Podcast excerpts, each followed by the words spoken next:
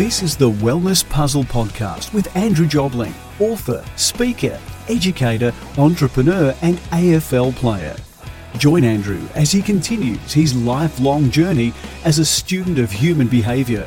This podcast will help you live your passion, explore your potential, step into your power, and embrace your possibilities. Embrace your possibilities. Possibilities. Hello there, this is Andrew Jobling, and welcome to the Wellness Puzzle Podcast for a very wonderful conversation with Phyllis Leavitt. Phyllis is in the US and has just published a book called America in Therapy. She's a psychotherapist and she's got a mission to change a country.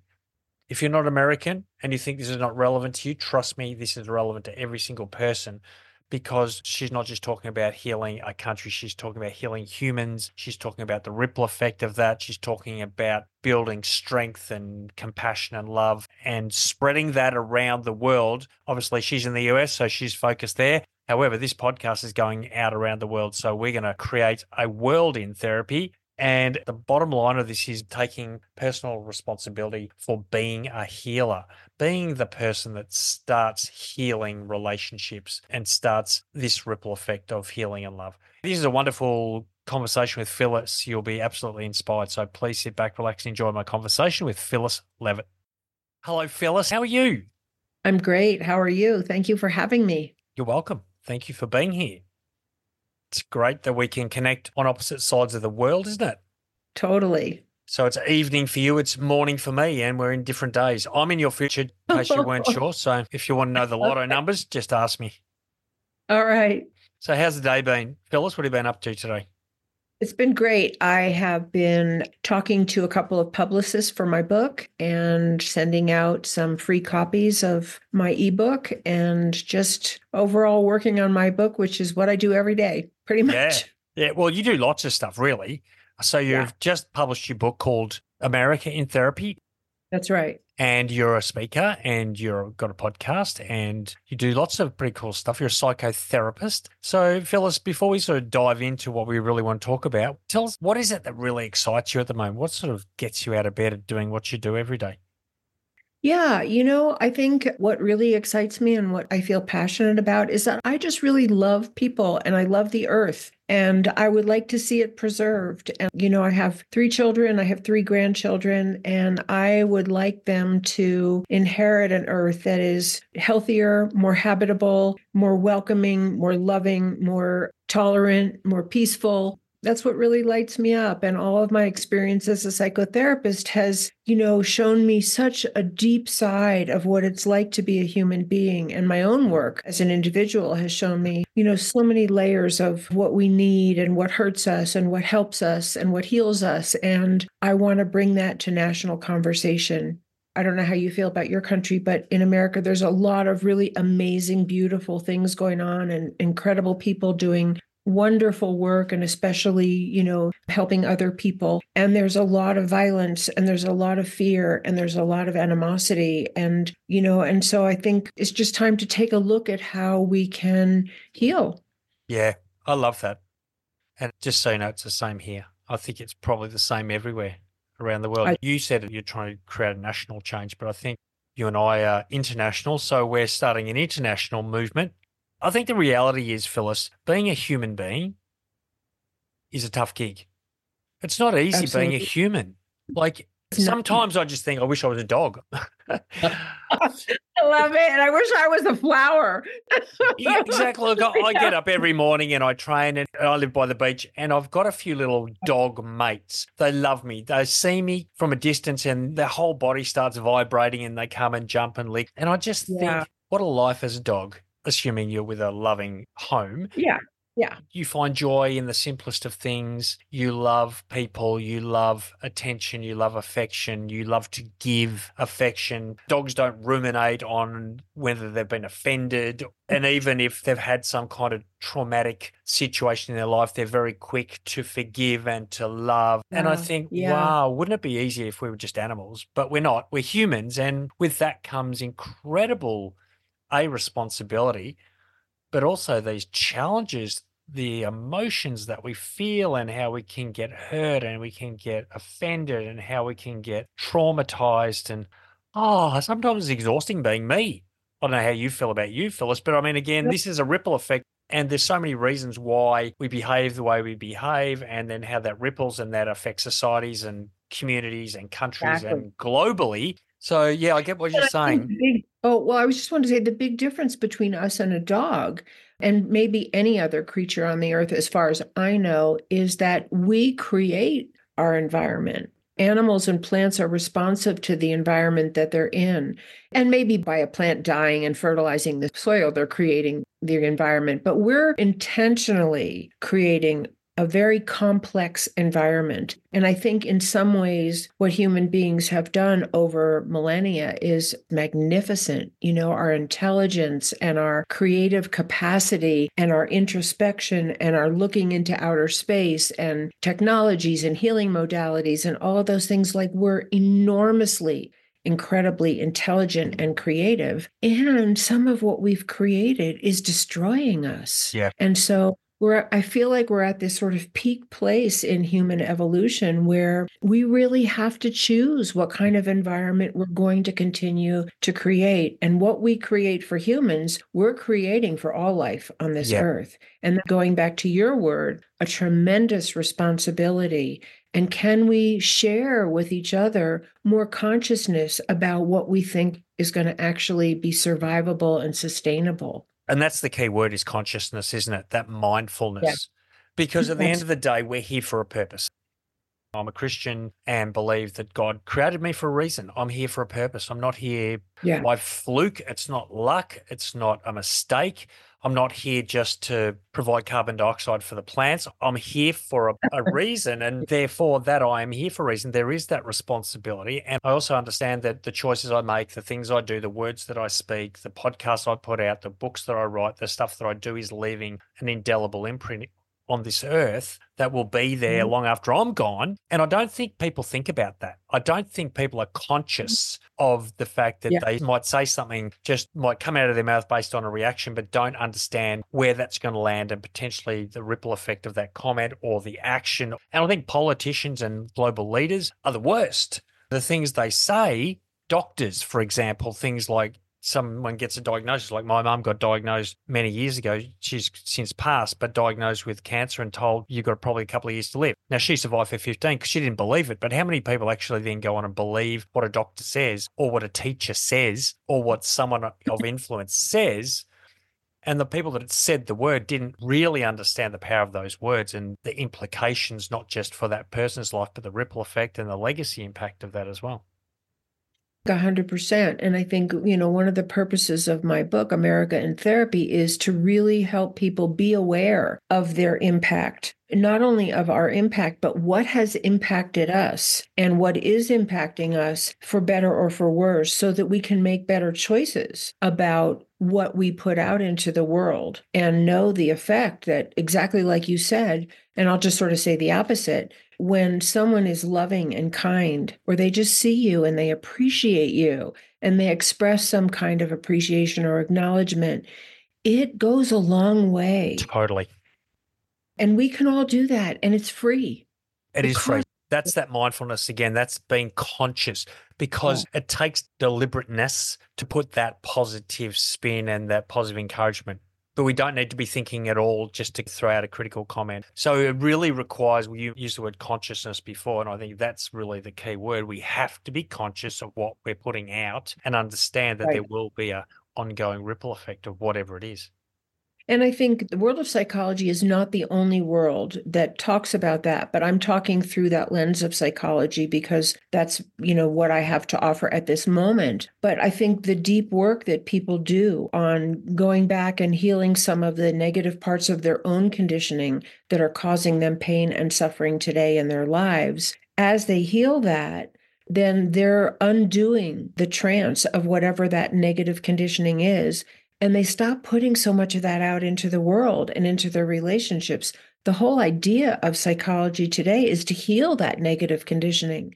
And what if we could bring that to a country, to an organization, to a group that has power, you know, that kind of introspection. Where did I come from? What conditioned me? What am I believing? Is it functional? Mm. What would I actually really like to be believing about myself and embodying and expressing in the world? Yeah. Because in all the years that I've been a therapist and, and of all the people I know, you know, not clients, I've never met one person who wanted more hatred and more violence in their life. No. Because we don't. We all want love. We all want belonging. We all want to be provided for. We all want to feel valued. We all want conflict to be resolved in our lives without damage done. We want it to be resolved peacefully and come back together. And so, those are the basic things that I want to say. Let's embody these as a country. Let's embody these values. Let's embody these goals. And then, how do we do that? Yep. You know, can we take the tools of psychotherapy and apply them to larger groups? Of course we can. Yeah. I want this conversation to be relevant for every single person listening. And I know you're talking specifically about America as a nation in therapy, but I think if we expand this conversation to the world in therapy, because I don't think that's unreasonable. You walk in, let's just say to an organization, and a lot of people talk about a toxic workplace. Where they work is toxic. It's critical. There's high pressure. You got to hit targets and stuff if you were to trace that back, that organizational culture, you could probably trace it back to the behavior of one or two people. And if those one oh, or two people change their behavior, the flow on effect in the whole organization over time changes the culture of that entire organization. And so, what I'm hearing you saying, Phyllis, is that you're talking about a nation, you're talking about the US, I live in Australia, same thing. All I can do is what I can do. And if I can put out my positive, conscious, deliberate positive thoughts and actions into the world, then there's going to be a flow on effect, which can start changing cultures, can start changing communities, organizations, countries. Because I think a lot of people go, yeah, America, that's someone else's problem, or Australia, that's someone else's problem. It's not. It's all of our problem. It's all of our responsibility to be a part in healing a nation, yeah. And I mean, I 100% agree with you. And I wrote my book and I called it America in Therapy because, you know, I live in America and I'm familiar with what's going on here. But absolutely 100%, if you took out the examples that I use about America and you just took the ideas that I'm talking about, they're absolutely global in their implication because we're really talking about human behavior. I'm talking about what happens to us when we have too much power and we don't know how to use it when we've been overpowered and we feel powerless in life. You know, all the dynamics that I go into in detail apply everywhere. And we know this and we see this in the news, you know. So, yes. Phyllis, let's have a quick break. It's been a wonderful introduction and I'm already inspired, but I'd like to hear a bit more about your journey leading you to this moment sure. of wanting to make a global difference. So let's have a quick break. The shedding of tears after a significant achievement, a meaningful moment, or purposeful pursuit is an indication of the powerful emotional joy we all strive for in our lives. What if there was a process for personal transformation that could lead to regular tears of joy moments? In Tears of Joy, Andrew Jobling provides the simple steps that will predictably lead to many meaningful moments of significance, achievement, and well being. This book offers a sure and certain pathway to transformation that lasts. To purchase Tears of Joy or any of Andrew's other books, go to andrewjobling.com.au.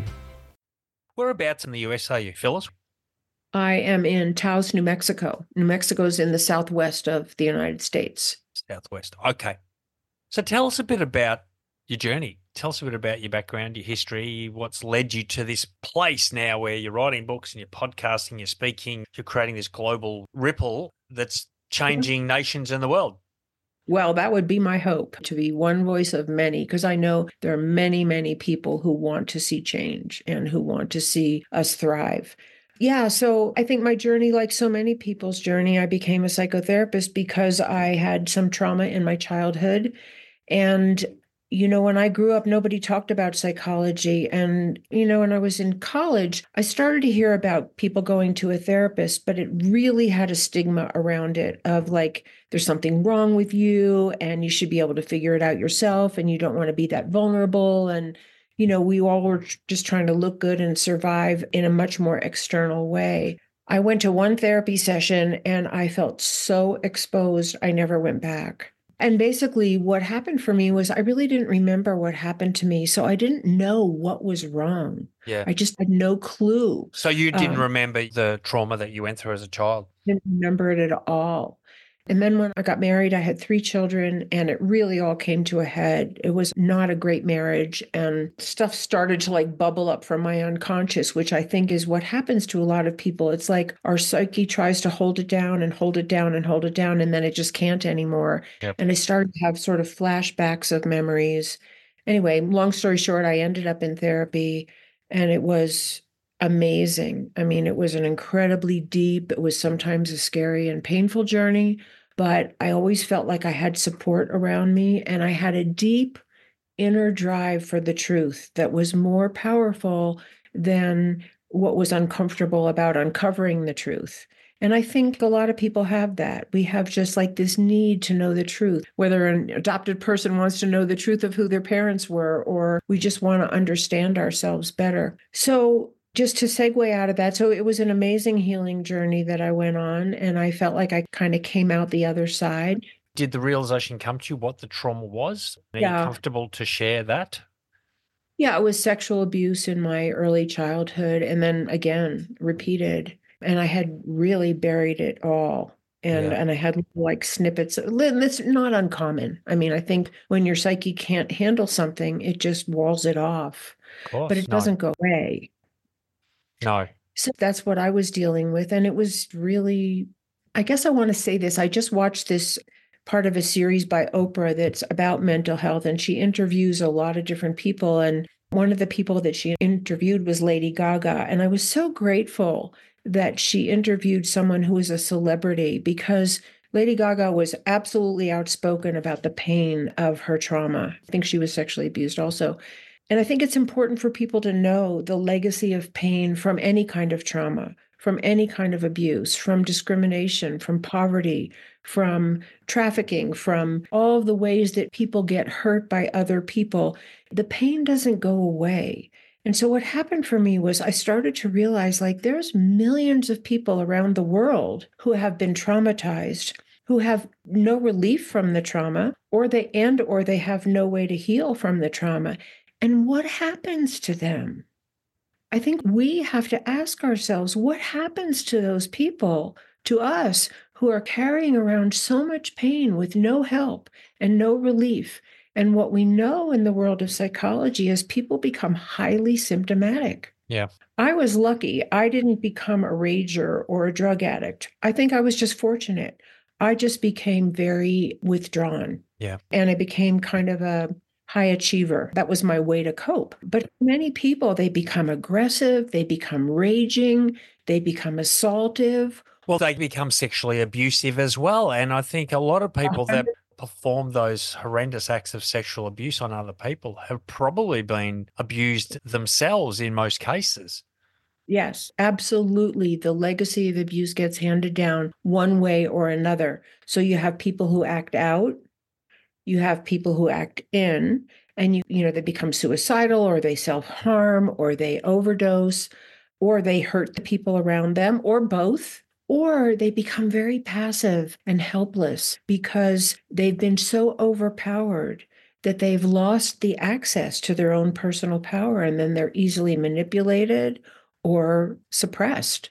And so, you know, I see these as big waves of what we're looking at happening around the world. And I'll just talk in world terms because everything that I'm saying really is in world terms. We see, you know, whole populations of people who have been just decimated. What do we think happens to their children who or Yeah. them who have survived, who their families have been murdered in front of them, or their places of worship have been bombed, or they have nowhere to live and they're migrants and nobody wants them? What do we think happens to them? Yeah. They suffer and they act out and they act in and they pass that legacy on to their children. And this is the environment we're all responsible for creating for humanity. 100%. So, this is, I think, the key question that I want to ask you, Phyllis, because there is this incredible perpetuation of abuse and trauma. We're seeing it. It's got to stop somewhere. And I think people listening to this, and this is, I think, a really key message is if you have been abused in any way, shape, or form, or criticized, and as you feel that temptation or that need to then perpetuate it, that's when you need to stop and say, okay, if I keep this going, this is just creating a nation that's going to require more and more healing. So let me be the person that stops this generational perpetuation of trauma. So, mm. Phyllis, if someone's listening to this and they've experienced trauma in their life, abuse of some kind, and they want to be a better person, but the temptation and the tendency and the pull is so strong for them to self medicate or to perpetuate that abuse. What do you say to them? How do you help them move through yeah. this and become someone who is going to actually perpetuate positive love, kindness, joy mm. in the world? Well, you know, the first thing I would say is get help where you can in any way, shape, or form. If it's not a therapist, if it's a dear friend who's empathic, if it's a hotline, if it's a group, if it's something that your community offers, you know, get help. And there's a couple of things I want to say about that. The worst traumas that people suffer, and, you know, sometimes people are hurt in a hurricane or a car accident or whatever. But for our understanding, what I think we really want to know is the worst traumas people suffer are what happens to them from other human beings even if you're in a hurricane or a car accident, how people respond to you afterwards is going to either make or break how you cope with what happens to you. Yes. And so if the worst pain that we suffer comes from you know some deficiency in human relations some mistreatment some discrimination some abuse then what we need to know is the best healing is at human hands and I think in a lot of cultures, I don't know how it is in Australia, but I think in America, there's still a very strong message that you're supposed to be able to do it all yourself. You're supposed to, you know, pull yourself up by your bootstraps. Don't show your vulnerability. You know, be strong, put it in the past, move on. Whatever kind of things we say to each other that are simply not helpful and not really true. People don't just move on from massive trauma. They may bury it. They may cope even well. They may be a top executive in a company or making millions of dollars or look like they have a hundred friends, but they're suffering. Yep. Somewhere inside, they're suffering. And somewhere that comes out. Well, you see that all the time, don't you? You see so many, and in the US particularly, because probably most of the famous movie stars and execs and celebs are mm-hmm. probably American. And when you hear the stories of suicide and addiction and abuse mm-hmm. and all sorts of stuff, people that are wildly successful in what they do still right. haven't yet healed that pain that's happened at some point in their life. Right. And so, then we're shocked when they commit suicide. Like it looks like they had it all, yeah. but they didn't because they were really, really hurting. And, you know, there's an expression hurt people hurt people, and hurt people also hurt themselves. And some of the people who have hurt people the worst are some of the most hurting people. And I think we have to change our whole mindset around our criminal justice system, around mental health. Because one of the things I didn't want to forget to say is when you said, What would you tell people who are suffering from some kind of abuse and they feel like they can't manage their symptoms? whether it's acting out or acting in or anxiety or depression or addiction or whatever it is. The one of the things that I think is so important for people to know is that it's not anything shameful about you that you're suffering or that you have symptoms or that this happened to you. I cannot tell you how many people I have worked with who have felt that the abuse was their fault, that they're a deficient human being, they're flawed, there's something just intrinsically wrong with them. And it's not true. We're all innocent, perfect human beings when we're born. And what we're suffering from is something that happened to us. It's not who we are. Yeah. So I think one of the things that keeps people from asking for help is that they feel shame. Yeah. They yeah. feel self blame. And so, you know, it's part of our responsibility to each other to lift that trance yeah. off of each other. No, I love that. And I wrote something down when you were talking before because you said most abuse or trauma, the one that has the lasting effect is at the hands of someone else. But also right. healing requires other people. And so I wrote down the term be a healer. And that means every one of us. Every single one of us can be a healer in our own lives by what we say to ourselves, but we can be a healer in the lives of others by how we encourage them, how we support them, how we love them unconditionally, how we yeah. have more empathy. And the empathy one's an interesting one, Phyllis. I'd love to hear your take on this because you look at someone who that is the perpetrator of say sexual crime sexual abuse or whatever it is and they get labeled monsters inhuman right. that kind of stuff and obviously, there's no excuse for the behavior. We cannot ever excuse that kind of behavior. But isn't it worth us trying to empathize and understand why that person behaved that way? What kind of trauma have they endured in their life that would lead them to that kind of behavior? And I think that empathy piece is critical as well. Otherwise, we look at people, we can't forgive them. They're horrible, inhuman, they're a monster, but they're not, as you said, there's people just trying to live the life the best that they can based on what they've experienced. I 100% agree with you. And I think until, you know, as a society, but we can all start here as individuals, like you say, because that is the place to start. And society is made up of individuals anyway. Until we really get that inside the perpetrator is also a victim who deserves help and who deserves empathy, we can't break the cycle of abuse. It won't be broken until we get that. And it seems paradoxical if someone has murdered someone to also want to have empathy for them. But I think we need to learn to live with that paradox that we hold each other responsible, of course. And at the same time, exactly what you said, that we look deeply into what formed that psyche to want to murder someone or to be so bereft of their sense of belonging and being provided for in society that they're filled with rage or they feel so disconnected that they commit suicide and take other people out with them which is what a lot of what we're seeing in mass murders where you know people kill random innocent people that they don't even know and then they kill themselves so it's really a suicidal, homicidal mission. What creates that? No baby is born suicidal and homicidal.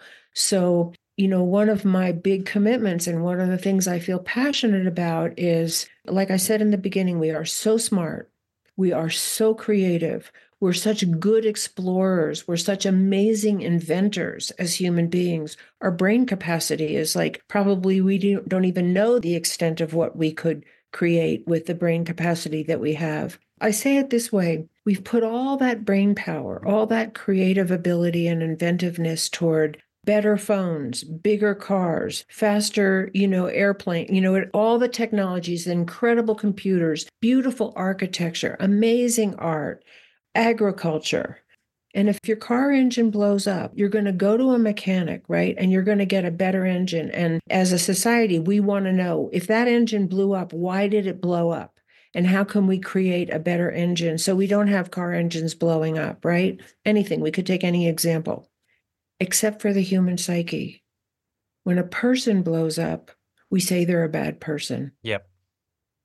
And I feel like that's the cutting edge for humanity right now is that we take all that creative intelligence and skill and really do a deep dive into our psyche and heal ourselves the way we would want to heal cancer. Yep. Awesome. Phyllis, we're going to have another break and we're going to come back and we're going to start just maybe planting some seeds and some ideas to help where we can start being creative mm-hmm. around enhancing the psyche of the wonderful human race. We'll be back. Hi, my name is Phyllis Leavitt. I'm an author and a psychotherapist, and I just wrote a new book called America in Therapy A New Approach to Hope and Healing for a Nation in Crisis. The focus of this book is to bring our collective mental health into national awareness so that we can heal the roots of violence and divisiveness and bring the best healing principles that we know from the world of psychology to national conversation and national implementation. Ah, oh, Phyllis, what a task ahead. yeah. How many billion people are on the planet? Are we we're over eight billion now, or nine billion? Are we? I don't know. It's a rapidly oh, expanding number for sure. In fact, there's a website I can't remember what it's called where you can actually see the population real time and you can see the growth. Wow. It's mind blowing to sit there and watch the numbers go as the births around the world and the deaths, but still the growth is exponential and I think we blasted through. I think it was eight billion quite recently, and it's just growing. And what's growing? That's the question. What's growing? Yes, the population is growing, but what's the culture? What's the attitude? What's the psyche that's growing? That's, that's the thing we're talking about, isn't it? So our task is large, but it's noble. So, how do we together start this? If we're sitting here going, okay, well, I want to do something, A, I want to heal my own life, but I'd like to see healing in my community, in my town, in my country, in the world. What are some simple ideas for people, Phyllis? Yeah. Well, I talk about some really big ideas in my book, but I also talk about some very specific things. And so I'm going to look at some specifics with you right now.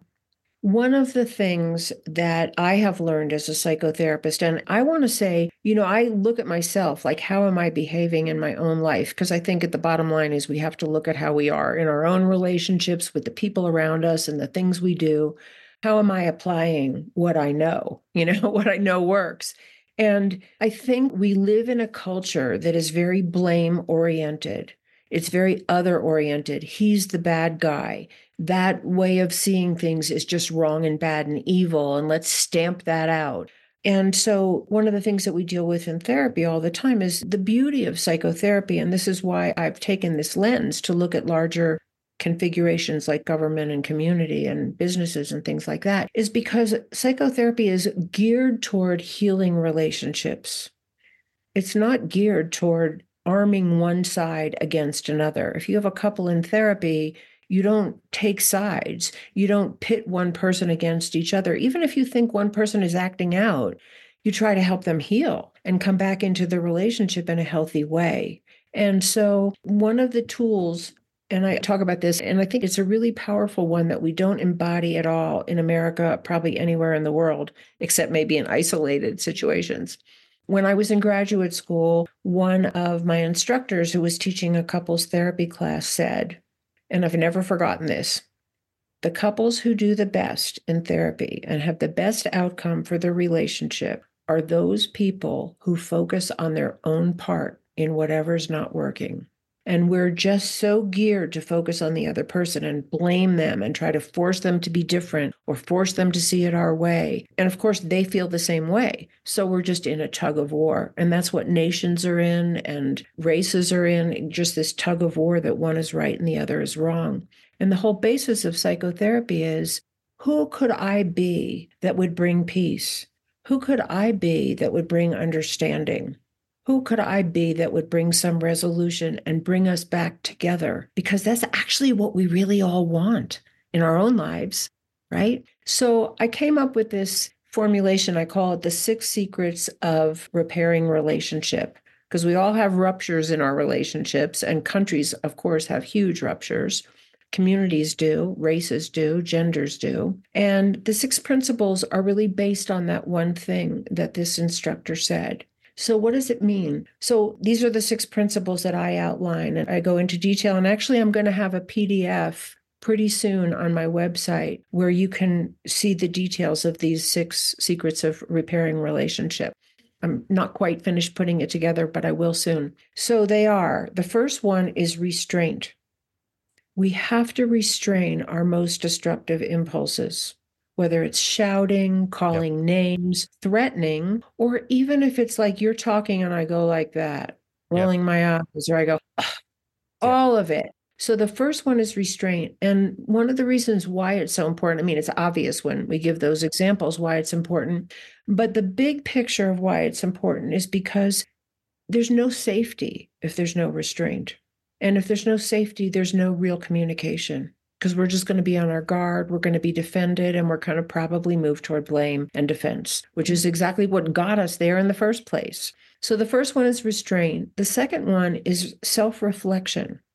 Where am I coming from? What am I bringing to this conversation? Am I actually talking to you the way that I would like you to talk to me? Am I listening to you the way that I would like you to listen to me? Do I have a trigger that is going off in this? You know, what can I learn about myself? What can I see about myself?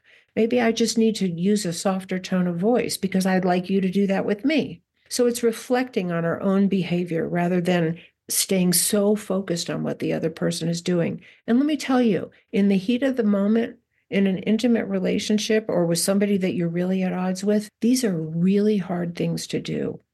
Oh, yeah. Because we're just automatic reacting machines, right? We interrupt, we try to talk over the other person, we try to force them to see our point of view, we think they're nuts, whatever we do, you know. So, and they're all blended together, these six things, but I kind of take them apart because I think it's important to identify them for our consciousness. The third one is after reflection is responsibility. How can I be responsible then for what I see? If I see that I'm really pushy with you, can I stop? Can I take responsibility? Can I even own that with you? You know, I see that in this conversation, I'm not really listening to you anymore. Or you remind me so much of my father right now. I'm really having a hard time. So I'm going to take a deep breath and really try to take my father's face off of yours, you know, or maybe it's something even bigger. Maybe I need to say, you know what, I think I need to go to therapy and work on my anger issues or I really do need to look at the kids differently and handle them differently at bedtime. So it can be anything, but it's a willingness to be responsible for my behavior. And these, and like I said, they blend together. So the next one, I call it rehabilitation, but it's rehabilitation of myself, you know, not you me. So it could be, you know, maybe I need to go to anger management. Maybe I need to talk to somebody about my depression. Or maybe I really need to make amends to you. And this is a big one because I think for most people, it's very hard to say, I'm sorry, that was my fault. We often say, I'm sorry, but I'm sorry, but you, you know, and that's not an apology. And I say this over and over again because it's so common for us to do that. Like, I'll take some responsibility, but I'm going to make sure you know what yours is, right? It doesn't heal anything. It doesn't. The word but, it's one of those words, isn't it? As soon as you throw the word but halfway through a sentence, you effectively you negate everything you said before. Exactly. A hundred percent. And you know, if you've been on the receiving end of that, it doesn't land. No. Nothing lands that the person said except the but, right? And then you're right back into either pushing them away or defending yourself or wanting to leave or whatever you're doing. So I think rehabilitating yourself, I think, is a lot about making amends. And if you have ever had, I say this to people, if you have ever had the experience of someone just saying, I'm sorry, that was really on me. And I'm sorry I hurt you, or I'm sorry I said that, or I'm sorry I did that. It feels amazing. And if you've ever done that for someone, you can see the whole emotional atmosphere between you change because they drop their defenses and they want to meet you there. And most likely, and I've had this experience a lot with my husband, if one of us does that, the other one's right there. You know, if I say, you know, I'm really sorry, I my voice was raised and, you know, I was pretty aggressive about that. He's right there. He's like, yeah, and I'm sorry that I did X. And that moves right into the fifth element, which is, I call it resolution. Then we're reaching some kind of resolution together. Sometimes the argument just disappears once we've actually listened to each other. You know, it's like it evaporates. Sometimes a really deep issue got uncovered and, and there's something we need to do about it. That's okay. So we commit to some kind of resolution. We commit to a compromise, or we commit to trying it one person's way, or we commit to whatever we commit to with the best of intention to do it. And then the last one, which is really the result of the first five, is that we reconnect. You know, we care about each other again. And this is where people want to be. We just haven't learned how to get there. So we just keep our defenses up, or we walk away, or we wall off, or we enroll other people to hate you, you know? That's amazing, Phyllis. They're wonderful. I love those six steps. And they're all in lots of detail in your book, correct? There's a whole chapter on those six steps. And then I'm writing a PDF right now that's going to be on my website really soon that a person can just take and apply to their own life. I love that. I think that's valuable. And I don't think I need to ask you anymore because I think what a wonderful place to start. I think those six steps, I think every one of us could look at a relationship in our life, whether it's romantic or family or mm-hmm. work or colleagues or friendship or anything where we could apply those six steps. I think that's a wonderful thing. And then again, what that does is that you said it when you apologize to someone properly and then they apologize to you and then they feel validated, which means they're more likely to go and maybe, gee whiz, I've got this other relationship I really need to take responsibility for and da da da. And bang, this is where the whole ripple effect starts to take place. Wonderful. I think really true. Thank you for hearing that because, uh, you know, to me, I didn't grow up learning any of that. And I don't think most people do. I don't think most of us know that we alone could change a relationship. And there's people that we may not impact and we may have to walk away. Yep. But could we walk away in peace then? Yep. Knowing that we've done everything we can to resolve. Right. Phyllis, tell us where do we find you? Where do we buy your book? America in Therapy is the name of the book, and it's going to cover a lot of the stuff that Phyllis and I have discussed today. And it's interesting, Phyllis, when you first messaged me about being on my podcast and you talked about your vision of healing America. And I'm thinking, well, what has that got to do with Australia or me or the podcast? And then when we spoke, I thought, wow, this is so relevant to everyone on the planet. I'm so glad we had this conversation. How do people find you, Phyllis? Yeah, please visit my website. It's www.phyllisleavitt.com. And there's places where you can contact me if you want more information. Like I said, I'm going to have this PDF up soon. I have lots of podcast recordings on my website, and I have lots of them on YouTube. I'm on LinkedIn, Facebook, Instagram, Twitter. Look um, at you um, go. You are on it, Phyllis. You're on it. Oh, thank you. You kind of have to be if you really want to help, who wants to be a contribution. You know, we have to use the means that are available for us. And so, yeah, and I would just love it if people contacted me. My book is available on any of the major websites for pre order right now. It'll be live in July of this year. Wonderful. Well, Phyllis, thank you so much for the time you've spent with me and sharing so generously and wonderfully. And it's been a wonderful conversation. And I know this conversation has started a wave that's going to have a very, very positive effect on this world. So thank you so much. Thank you. Thank you so much for having me.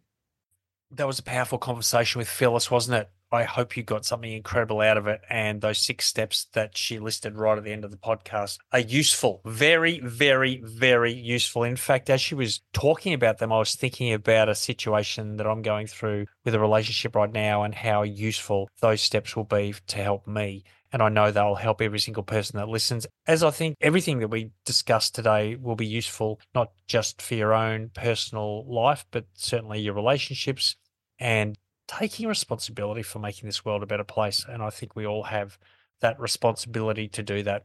If you'd like to reach out to Phyllis, please go to her website, phyllisleavitt.com, where you can connect, buy her book. She will have a PDF there shortly. Reach out to her because she's doing great things in this world. Thanks for being with me this week. Another wonderful conversation with another amazing winner and I will definitely be back next week to share more great news. Please listen, please share, please join me next week. My name's Andrew Jobling. This is the Wellness Puzzle Podcast.